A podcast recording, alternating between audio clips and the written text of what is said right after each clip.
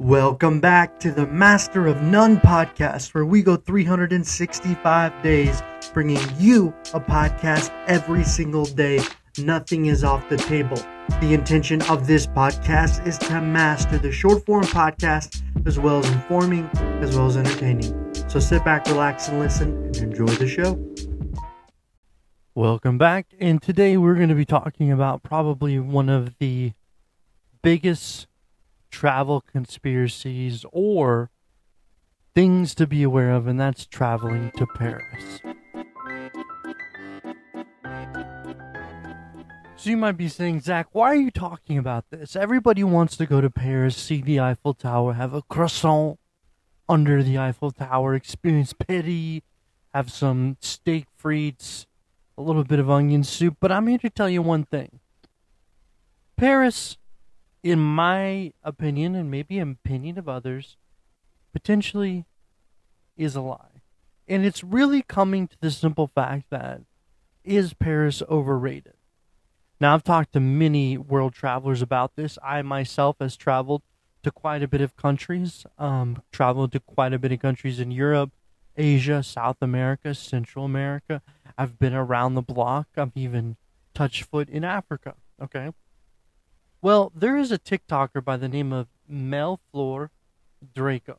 Okay. And his TikTok is blowing up. And you might be like, why are you talking about this TikTok? Because I want you to realize one thing.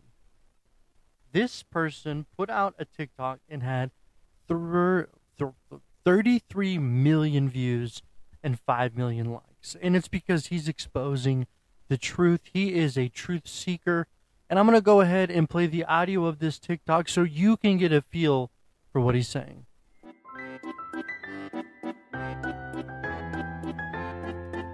Y'all save all y'all money, all y'all lives to come here. Hmm. Let me be the one to break your bubble. First of all, Paris stink. It smelled like piss, cheese, and armpit. Child eating the damn pigeons was crazy. And ain't nothing to do but eat at cafes. You will see a cafe on every corner because there's no activities here and the food is so mid. That's why there's hella fast food, American fast food chains, because their food don't taste like shit. And that shit look grimy as hell. Paris look grimy as hell and dungeon post apocalyptic. Everywhere you go, it was graffiti. The buildings weren't inviting, they weren't welcoming. It was actually a horror sight to see. Like, this was shocking to me. They will never show you that this is what Paris really looks like. In the Eiffel Tower, child, this was the trail to the Eiffel damn Tower. This was the most hype shit I've ever seen. Outside of this tower, ain't shit to do. You might be thinking to yourself, that's pretty extreme, but I'm here to tell you, in my opinion, I can honestly say no, it's not. It's true, okay? You might love Paris. And if you love Paris, you probably shouldn't listen to this podcast because I don't want to upset you. But if you don't love Paris, you're going to want to listen to this podcast and we can all share the simple fact that we all think Paris is overrated. And here is why. I could give you a multitude of things, and I probably will throughout this podcast. But first of all, I want to focus on something that people never talk about, and it makes me very frustrated. Because when I went to Paris, I was like, you know what? Maybe it's just me. Maybe for some reason I'm weird. Because I went to Paris and after traveling to London, been to Milan, been to all over Italy, been to Spain, been to all as where else did I go? Went to a couple other places in Italy, in Europe, and I was like, you know what? Showing up to Paris, I was like, why is why do I feel like I've been robbed here? And do you guys know that there is something called Paris syndrome? Google it. I promise you. And this is what Paris syndrome is. Paris syndrome is a sense of extreme disappointment exhibited by some individuals when visiting Paris who feel that the city was not what they had expected. The conditions commonly viewed as a service from a culture shock. Look, y'all, I've lived in remote regions. I've been in Peace Corps. I knew what to expect. But going into freaking Paris was a real eye opener. And it was an eye opener for me because it's not like I didn't enjoy it. I saw the sights, I, I looked at the, the culture, the concepts, and historically, you know, Paris has a lot to offer. When you look at the stories about Paris, when you go there for history, but if you're going, like, if you're going to Paris for history, you want to see the Louvre, you want to learn about the town, how it was created, its founding, going back to all the way to the Romans. That's great. Like, there's, there, you know, even the architecture is interesting about the city, and it's really a city of how a metropolis has adapted over time. In my opinion, that's really what Paris is. You know, how they created their, how they built their buildings, the fires that took place, the the French Renaissance, the church. Historically, it has so much to offer, and and I I, I honestly stand by that. But when you break down the food, when you break down the food, Lord, I honestly cannot really tell you what I experienced. In that TikTok, the gentleman indicated that all there's just all these cafes and bistros. And I have never eaten as many cheeseburgers in my life as I did in France. And sp- specifically Paris. You know, you go there with a sense of like, what is it going to be? And here you think a culture having so much historical context would create phenomenally good dishes. And some people might be like, maybe you tried the wrong ones and that's true maybe i did but the the experience i had was one where i left really just what is happening here you could eat your snails okay snails eat your snails but why where why snails you know it's like you know if i was to tell you like what is the best countries to go to to eat food i'm going to go ahead and put china up there i ate so many delicious meals in china and they had a certain je ne sais pas, if you will, about the food. They were able to put in flavoring. You could get anything. They can make rice with anything. You think about the noodle. You think about how they grilled meats. They have everything you want in this country. When you go to Paris and you ask for a steak frites, they don't even grill the steak. They bake it in a strange sauce. And then you think about the french fries or the potatoes or whatever they are, and they're overcooked. They're crispy. They've been under a lamp, dried out. Like there's no corazon, no corazon in the food. You know, they don't put the heart and soul into their food. I experienced a couple cafes where I thought it was incredible, but not across the board. It's like I'm gonna go out on a limb here and say bangers and mash. Okay, bangers and mash as a food could stand up to almost anything that the French in Paris specifically try to put up to it. And I would say that food, which I love bangers and mash, is a food that I look at. And I'm like, that's a staple. Okay, that is something that is unique. Okay, English breakfast unique, right? What do the French have? A croissant. It's like it's a flaky piece of bread, and when you eat it, it falls on you, and then you have to go places with it on you. You know, and it's like the Italians have espresso and delicious foods. You know, we can break down the Italians. Everybody knows why the Italian food is great from the freaking ice cream all the way to the spaghetti, whatever. The sandwiches, even the espresso. Awesome. Spanish, I mean, really, the Spanish got papaya. I'm sorry, they don't got papaya. They have their, you know, their, I am drawing a blank. They have their lunch meats. You know, if you have never been to Spain, they love lunch meat there. Uh, it's probably not even called lunch meat. It's probably just called, I'd call it deli meat, you know, and they have like an actual leg and they'll carve like salami off a leg which is really interesting. And then they have their little tapas, which isn't bad.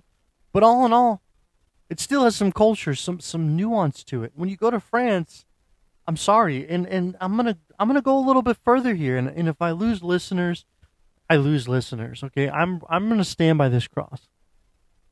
I had Italian wine. I drank Italian wine. I drink it in the vineyards. I traveled through the mountains of Tuscany and it was incredible. I love Spanish wine. The French one I tried, I, you you I, I wouldn't have known. You blind you could have blind tested me. I wouldn't have known. Once again, it's just the thing about French culture is it feels like it's already good enough and has nothing to prove.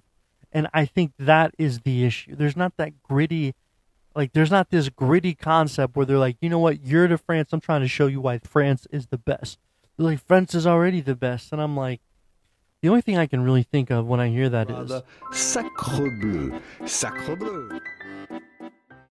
Look, and I'm not trying to just gang up on Paris and put together a, a, a negative synopsis, being this kind of negative American who just is like trying to dog on it. But you know, I'm not gonna lie to you. Did did my family fight in the World War for Paris? Yeah, they did. You know, you think when you show up there and there's that situation, there you, I don't even know where I'm going with that one. But it is weird though. I, I'm sorry, but like whenever you have ancestors that go to other countries and fight there and potentially die, y'all should at least get a discount because that should be a thing. And and you may not share that thought, but there's something there. I'm not the only one that thinks that, you know. And if we look at Paris, and I'm not trying to say anything negative about France as a whole. I'm sure there's phenomenally great French people. I wish I was able to go to the countryside, and that's on me. I think if I look inward at this situation, had I went to the countryside, I probably would have got a different perception of French culture, French food, how things work, the pairing, and I probably think Paris is one of the most traveled to, if not most tourist cities in the world, and everything has probably been homogenized, right, in order to create a certain environment in which people feel comfortable. I will say when and this is going to be a little bit of a hot take here, but whenever we look at the food in Paris, one thing one aspect of the food I thought was amazing was actually culturally it is so similar to the food you get in different cultures. Like in America what happens is people have to take the food and put it into an American palate, add more sugar and do these things like this. But I actually went to a restaurant, a Chinese Sichuan restaurant within China. I spent three months, um, three months in Sichuan, two years in China, so I have a pretty good feel of the food. And that food was spot on, and I could not believe it. It was, it was like I was back in China. So I have to give it to that aspect of the culture is they, they hold the line as it relates to cultural food. One positive thing about French culture too, which I'm sure there's many, you know, I'm just giving you my perspective is is that there is a sense of community there. I did go to an amazing CrossFit gym. I did do CrossFit, and the people were so nice and appreciative. I think it's called Le Cron CrossFit. It was there in Paris. The first one I went to, the people were really standoffish and cold, and I got that French aspect of the culture. Now I've been to a lot of CrossFit gyms, and everyone has been amazing. But in France, I did go to a gym, and they were like, "No, you can't go to the classes. There are too many people. You didn't book right." It's in French. And then I went to this other gym, Le Grand. It was amazing. The people were friendly. They were engaging. They spoke to me. They made it so easily. So if those, if that is the level of French culture that I saw in that second CrossFit gym, and if that is throughout the countryside in Paris, I will say there's phenomenal people there, and they're really going to go go the inch. Now, did I see it or go the mile? I should say, or the meter, depending on where you're at. You know, don't don't want to be open not disclude any sense of measurements or any types of measurements. So here's my last thoughts. If you're going to go to Paris, I'm sure it's going to be incredible. The language is hard to master, and um, I'm sure a lot of people love it. They enjoy the food, the culture, and, and that's great. But I think if you are looking to go to Europe for your first trip and you land on Paris, I would suggest looking at some different places, and I do have one suggestion for you. I would say it may be a good idea to check out Florence. Now, you're probably like, okay, here's why. Whenever we look at the United States palate as it relates to certain foods, Italy probably has the most influence. If we look at the spaghetti, the pastas, the pizzas, the sandwiches, all those things really are an easier cultural shift. So if you had kids and you wanted to travel and go to Europe, like the food would not be that different. The people are very opening and welcoming, and there's a lot of different things within um, within Italian culture that were great. The people I met they were outgoing, they were warm, they were inviting. I had phenomenal conversations. The weather too, you know, Paris is cold and rainy. You know, it does get warm within the summertime, but getting the white the right weather room is important because the houses are dingy. The, the the buildings are not inviting, and a lot of them don't have elevators. So if you're not spending a ton of money for a hotel, you know you're you're going to be surprised what you're spending. Like your money does not go as far for your housing, And if you did go to Italy, you get more for your you get more for your dollar as it rates the housing, food, and experience. And I think overall you'll leave Italy with a good impression. You're going to leave Paris, and you could potentially have Paris syndrome. And from my experience as well, Italians enjoyed Americans more than people from Paris. So thank you guys so much for listening. This has been a Master None podcast, and we'll get back to you tomorrow.